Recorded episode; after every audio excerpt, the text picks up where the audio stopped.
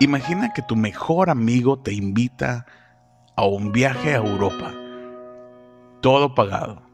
Durante 10 días no tendrías que preocuparte de nada, solo disfrutar, vivir, hacer buenas memorias.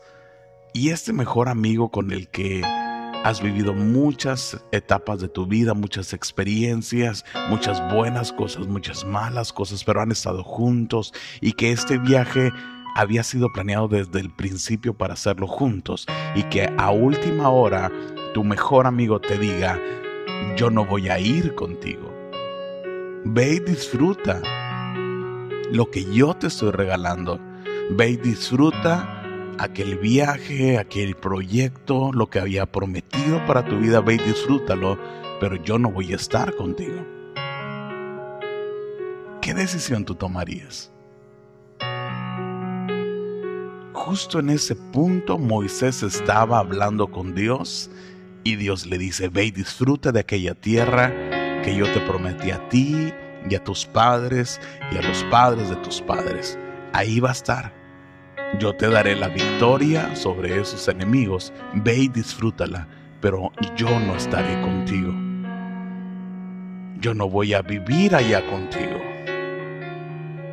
Yo voy a prometer lo que yo te dije que pasaría, pero a consecuencia de tus malas decisiones de este pueblo, yo no voy a estar allá donde ustedes se van a ir. Pero vayan, mi promesa se va a cumplir.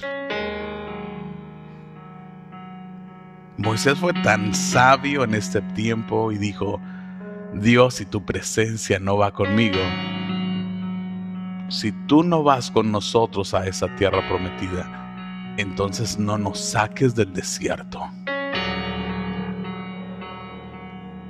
La historia dice que durante 40 años estuvieron viajando constantemente en el desierto.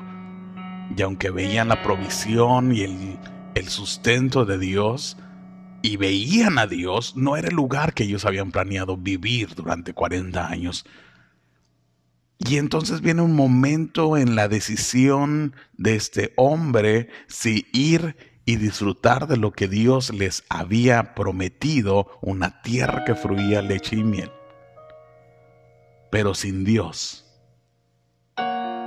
o vivir en el desierto, sin hogar fijo, sin algún sustento sólido, lógico, pero con Dios. Moisés en su expresión dijo, si tu presencia no va conmigo, no nos saques del desierto. Y gente en estos momentos está pasando por desiertos y lo único que está pensando es en salir de ese desierto y llegar a la tierra prometida y disfrutar la tierra prometida. Pero ¿qué de disfrutar de la presencia de Dios? ¿Qué de disfrutar de la intimidad? de que la persona de Dios esté con nosotros. Y es que en momentos de mm, desierto es donde más nosotros podemos saber que Dios está con nosotros. Quiero decirte que lo mejor de las bendiciones de Dios es saber que Dios está con nosotros disfrutando esas bendiciones.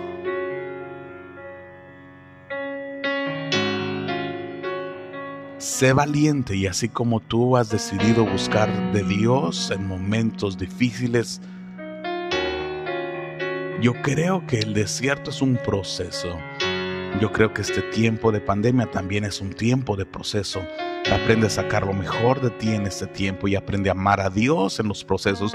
Pero una vez que Dios nos dé la victoria en sanidad, en provisión, en bendición, Aprende a disfrutar las bendiciones y llegar a la tierra, a la palabra cumplida de Dios. Con Dios. No dejes a Dios atrás en el desierto ni en el tiempo del proceso. Trae a Dios contigo y digamos como Moisés, si no vas con nosotros, no nos saques de este momento hasta que aprendamos a disfrutar tu presencia. Que así sea.